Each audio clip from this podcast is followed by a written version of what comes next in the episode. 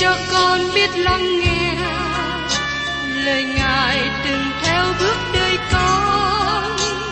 Xin cho con biết sẵn sàng chờ đợi và vẫn nghe theo chúa. Xin cho con biết sẵn sàng thực hành lời chúa đã truyền ban Hân hoan chào mừng quý vị đến nghe chương trình Tìm hiểu Thánh Kinh. Đây là một chương trình học kinh thánh liên tục và hệ thống trong thời gian 5 năm.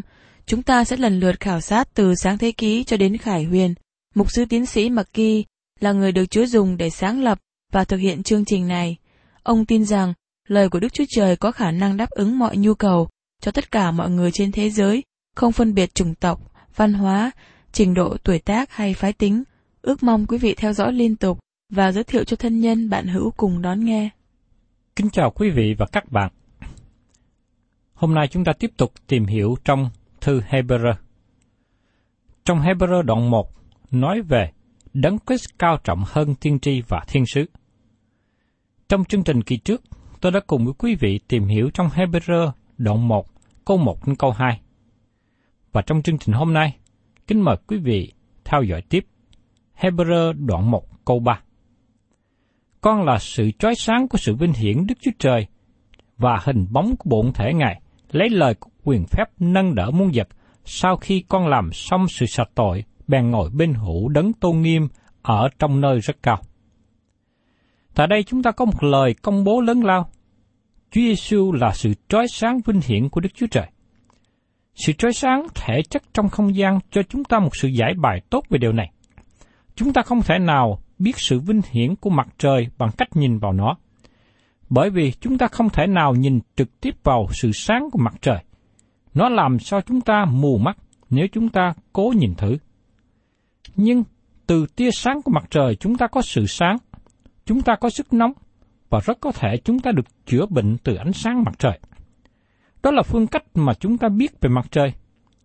Và giờ đây, trong cùng một phương cách tương tự, chúng ta biết rất ít về Đức Chúa Trời ngoại trừ sự khải thị mà Đức Chúa Trời ban cho trong con của Ngài.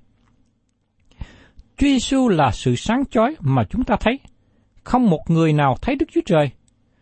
Giờ đây, chúng ta biết Ngài qua Chúa Giêsu Christ. Chỉ nhờ vào tia nắng của mặt trời với sức ấm và ánh sáng nói chúng ta biết về mặt trời. Chúa Giêsu tỏ bài khải thị về Đức Chúa Trời cho chúng ta ngày hôm nay. Chúa Giêsu là hình bóng của bản thể Đức Chúa Trời. Từ ngữ giống như bản thể cũng giống như bản khắc. Chúng ta nói rằng Chúa Giêsu làm sự khải thể của Đức Chúa Trời bởi vì Ngài là Đức Chúa Trời. Ngài không phải chỉ là một bản in, nhưng Ngài là bản thể của Đức Chúa Trời. Chúa Giêsu giống như chính xác bản thể của Đức Chúa Trời.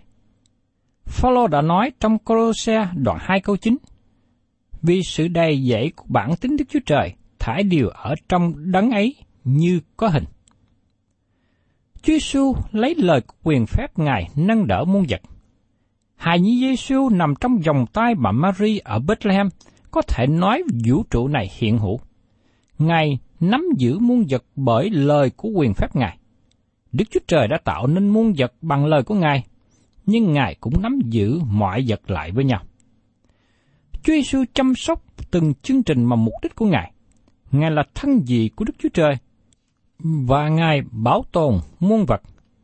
Ngài không những tạo dựng nên vũ trụ này, nhưng Ngài cũng nắm giữ mọi vật lại với nhau.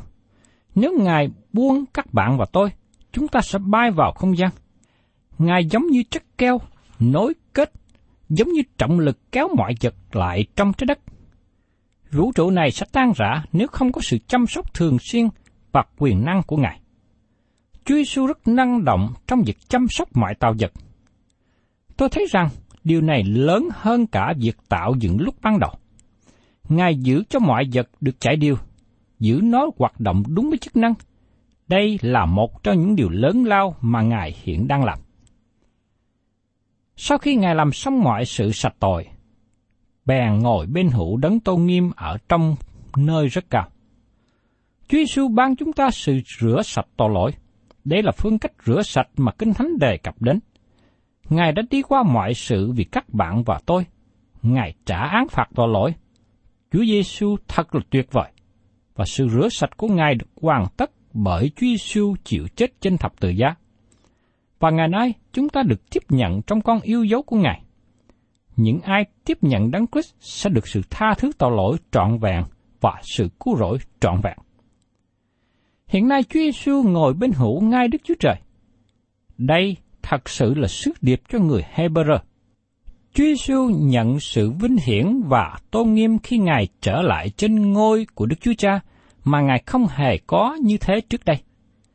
Ngày nay có một điều nào trên trời mà không có cách đây hai ngàn năm về trước, và không có trong quá khứ đời đời nữa, bởi vì Chúa Giêsu trở về với dấu đinh trên tay, trên chân và dấu đâm bên hông sườn. Chúa Giêsu về trời với thân thể vinh hiển. Hiện nay Đấng Christ đang ngồi.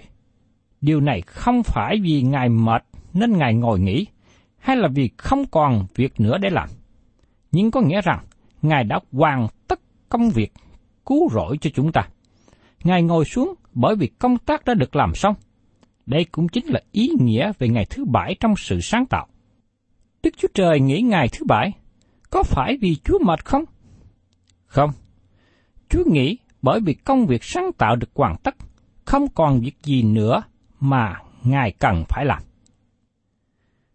Thưa các bạn, khi tôi trở thành một sư hầu việc Chúa, công việc của tôi không bao giờ hết.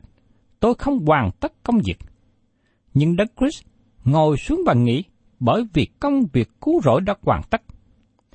Các bạn thân mến, các bạn không cần phải làm thêm một việc nhỏ nào ngày hôm nay để thêm vào sự cứu rỗi mà Chúa Giêsu đã làm trên thập tự giá. Ngài đã hoàn tất sự cứu rỗi của chúng ta, và chúng ta được hoàn tất trong Ngài. Như chúng ta đọc trong Colosse đoạn 2, câu 9, câu 10.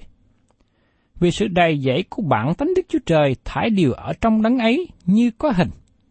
Anh em lại nhờ Ngài mà có được sự đầy dẫy, vì Ngài là đầu của mọi quyền cai trị và mọi thế lực.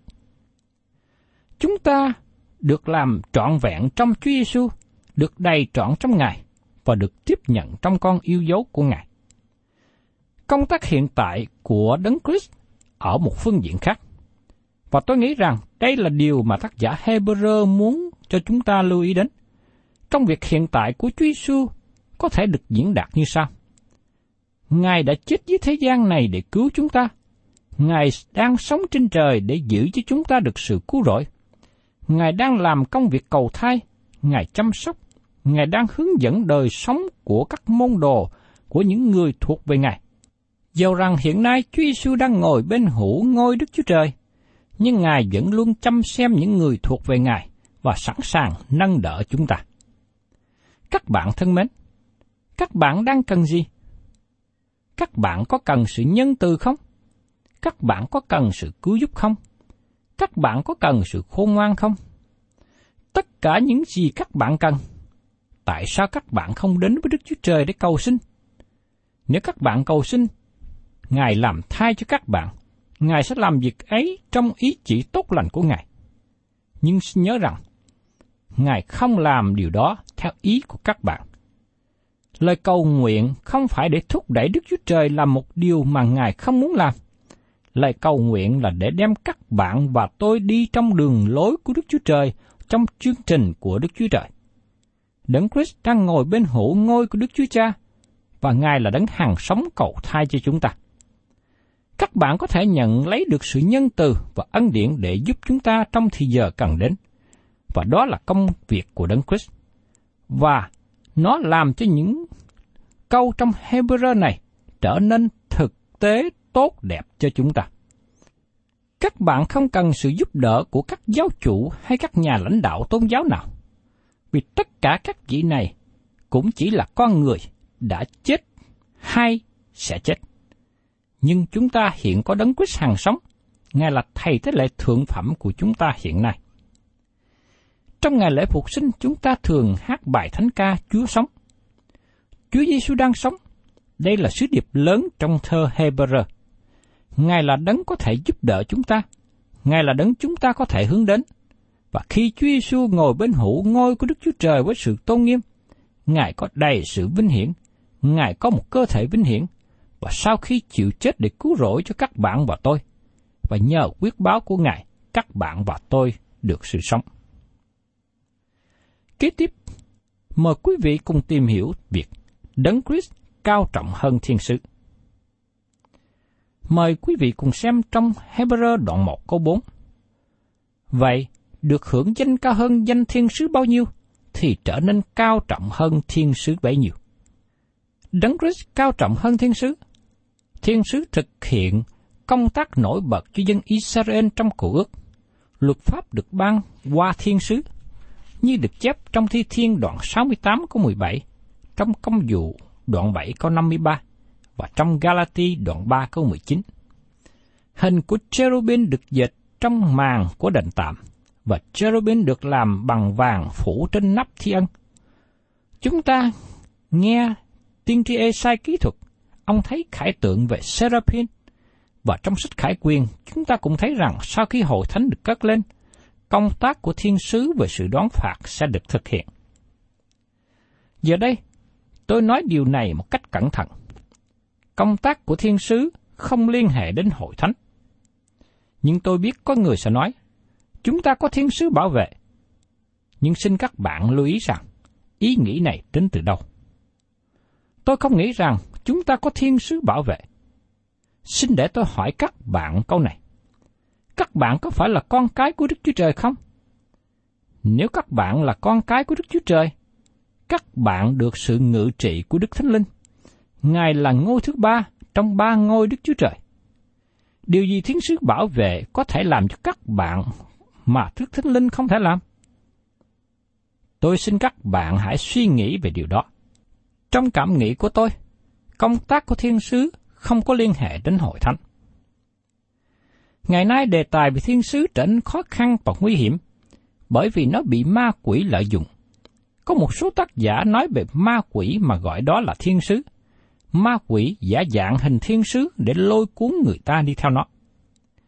Ý nghĩa về hoạt động của thiên sứ trong hội thánh đến bởi do một số người trong hội thánh đầu tiên vẽ những bức tranh đẹp về thiên sứ. Tôi nghi ngờ rằng những người vẽ này có bao giờ thấy thiên sứ chưa? Nhưng họ vẽ hình thiên sứ. Nếu các bạn có dịp đi vào nhà nguyện Sistine ở La Mã và nhìn lên trần nhà, các bạn thấy thiên sứ bay lượn ở phía trên. Các bạn thân mến, công việc của thiên sứ không có liên hệ đến đời sống chúng ta hiện nay. Chúng ta liên hệ đến Chúa Cứu Thế hàng sống. Chúng ta để thiên sứ qua một bên bởi vì chúng ta không đến với Đức Chúa Trời qua thiên sứ. Chúng ta có Đức Thánh Linh và có Đấng Christ là đấng cầu thai cho chúng ta. Xin chúng ta đừng để tâm trí hướng về thiên sứ, nhưng hướng về Đấng Christ vì Ngài cao trọng hơn thiên sứ. Chúa Giêsu hưởng danh cao hơn thiên sứ bao nhiêu? Từ ngữ thiên sứ có nghĩa đơn giản là sứ giả và không có nghĩa gì hơn nữa. Các thiên sứ cũng thờ phượng Chúa Giêsu. Các thiên sứ là những tạo vật được Đức Chúa Trời dựng nên. Đấng Christ cao trọng hơn, tốt hơn thiên sứ. Và lời công bố này được xác định rõ cho chúng ta trong thư Hebrew. Trong cổ ước, có nhiều lần đề cập Chúa Giêsu Christ là thiên sứ của Chúa. Nhưng trong Tân ước, Chúa Giêsu trở thành con người. Ngài có hình thể con người. Ngài không hiện ra như là thiên sứ của Chúa nữa. Chúa Giêsu là người. Đó là điều nhấn mạnh trong thư Hebrew này. Bắt đầu từ Hebrew đoạn 1 câu 5 có một loạt các lời trích dẫn từ Cựu ước.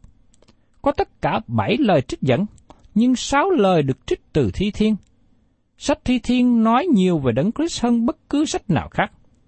Thi thiên là quyển thánh ca trong đền thờ để ca ngợi Đấng Christ. Các bạn có một bức tranh trọn vẹn về Đấng Christ trong thi thiên hơn là các sách tinh lành. Các lời trích dẫn trong Hebrew rất quan trọng, và tác giả thư Hebrew trích từ kinh thánh của ước để nhấn mạnh điểm này. Con của Đức Chúa Trời cao trọng hơn các thiên sứ. Mời quý vị cùng xem trong Hebrew đoạn 1 câu 5. Và Đức Chúa Trời há có bao giờ phán cùng thiên sứ rằng, Ngươi là con ta, ngày nay ta đã sanh ngươi. Lại há có khi nào phán, ta sẽ làm cha người, người sẽ làm con ta.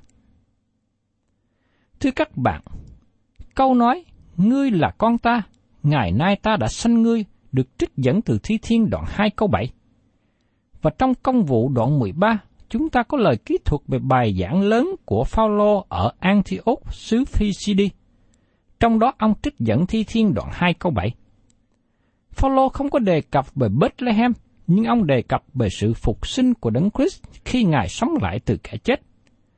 Vì thế, Đấng Christ là đấng duy nhất có thể chết thay cho tội lỗi của thế gian. Không một thiên sứ nào có thể cứu chúng ta. Chỉ có Đấng Christ trở thành người và trả án phạt tội lỗi đó là sự chết. Tiền công của tội lỗi là sự chết.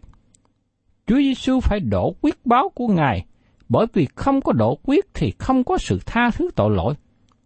Nhờ đó, Ngài trở nên sự cứu rỗi cho các bạn và tôi.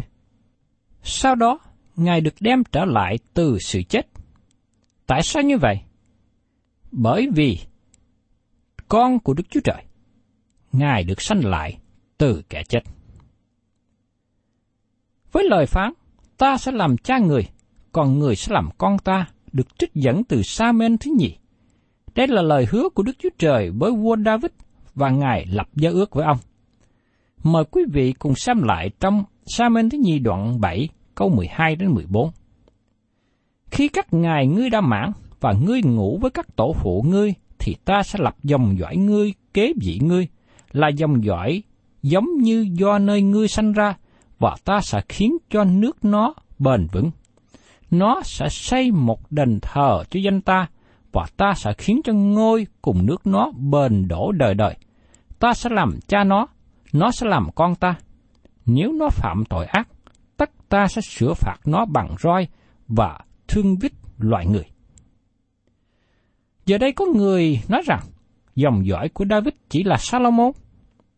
Nhưng trong thơ Hebrew đoạn 1 có 5 nói rõ rằng khi Đức Chúa Trời ban lời hứa cho David, lời đó đề cập về Chúa Giêsu Christ. Nếu có bất cứ ai lý luận điều nào khác, nó sẽ không có ý nghĩa, bởi vì Kinh Thánh nói rõ rằng chỉ có Chúa Giêsu ứng nghiệm được lời này mà thôi. Và tiếp đến trong Hebrew đoạn 1 câu 6. Còn khi Ngài đưa con đầu lòng mình vào thế gian, thì phán rằng mọi thiên sứ của Đức Chúa Trời phải thờ lại con. Câu này được trích dẫn từ Thi Thiên đoạn 97 câu 7 và từ Phục truyền đoạn 32 câu 43 trong bản dịch Septuagint.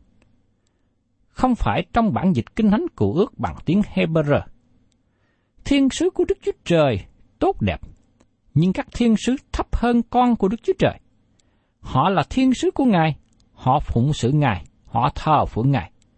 Nhưng con của Đức Chúa Trời không thờ phượng thiên sứ. Và tiếp đến trong Hebrew đoạn 1 câu 7. Nói về thiên sứ thì Ngài phán rằng, Đức Chúa Trời làm cho thiên sứ Ngài như chó, và tôi tới Ngài như ngọn lửa. Lời này được trích dẫn từ Thi Thiên 104 câu 4. Các thiên sứ thuộc về Chúa, họ là những người giúp việc cho Ngài, thờ phượng Ngài. Đây là điều quan trọng để thấy. Tác giả thư Hebrew mà tôi tin rằng ông ta là Phaolô chỉ cho biết rằng đấng Christ cao trọng hơn thiên sứ và ông dùng kinh thánh cựu ước để chứng minh điều này.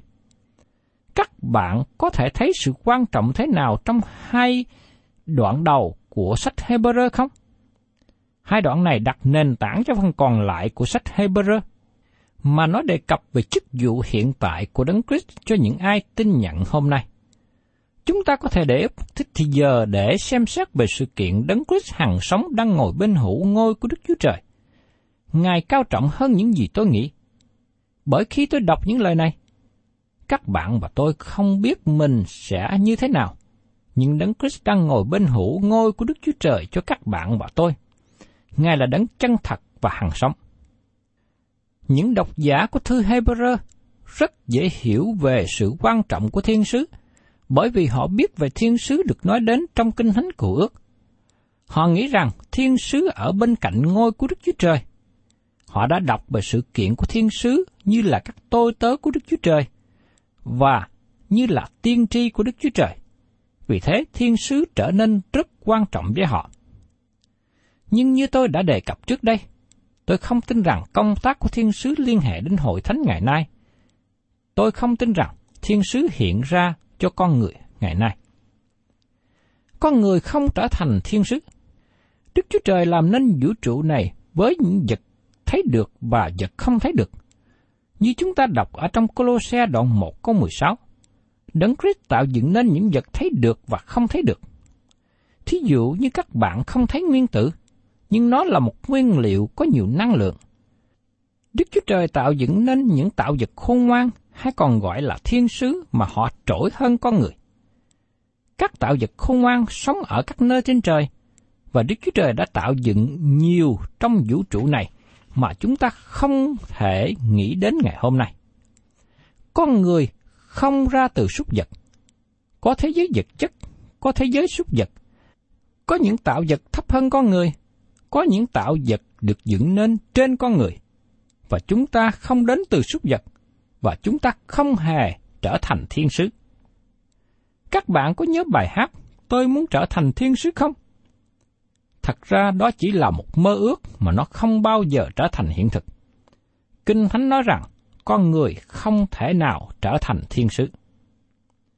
Từ ngữ thiên sứ có nghĩa là sứ giả, và có thể áp dụng cho con người hay sứ giả thánh. Có nhiều thứ bậc trong các tạo vật trong thiên nhiên, và chúng ta thấy điều đó trong kinh thánh. Tôi nghĩ rằng, chúng ta sẽ ngạc nhiên nếu chúng ta hiểu biết về số lượng của thiên sứ trong vũ trụ. Họ được gọi là các đạo binh của trời. Có nghĩa rằng họ có vô số. Số lượng của họ không thể nào chia ra hay thêm vào. Và chúng ta không biết rằng có bao nhiêu thiên sứ. Thiên sứ là một phần quan trọng trong chương trình của Đức Chúa Trời. Nhưng Đấng Christ cao trọng hơn thiên sứ. Cảm ơn Chúa vì lời của Chúa cho tôi và các bạn thấy hai hình ảnh khác biệt nhau. Đấng Christ và Thiên Sứ. Thiên Sứ là người được Đức Chúa Trời dùng để làm sứ giả hay là để phục vụ Đức Chúa Trời trong những công tác mà Đức Chúa Trời cần. Nhưng trong thư Hebrew này cho chúng ta thấy một hình ảnh cao trọng hơn, đó là Đấng Christ. Đấng Christ cao trọng hơn thiên sứ.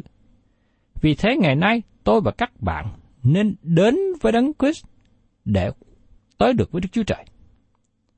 Chúng ta nhờ Đấng Christ mà được đến với Đức Chúa Trời, giao thông với Đức Chúa Trời và những sự cứu giúp của chúng ta, sự nâng đỡ của chúng ta đến từ Đấng Christ. Vì thế, chúng ta hướng đời sống mình với Đấng Christ. Thân chào tạm biệt quý vị và chúng ta sẽ tiếp tục tìm hiểu phần còn lại của Hebrew đoạn 1 trong chương trình Tìm hiểu Thánh Kinh kỳ sau.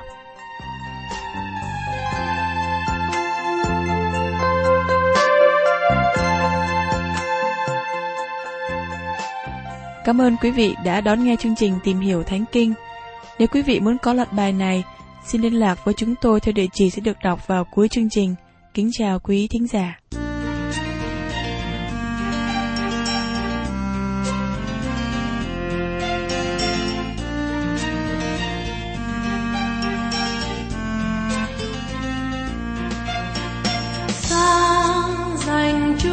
trên các rừng trời rất cao sáng dành cho trên các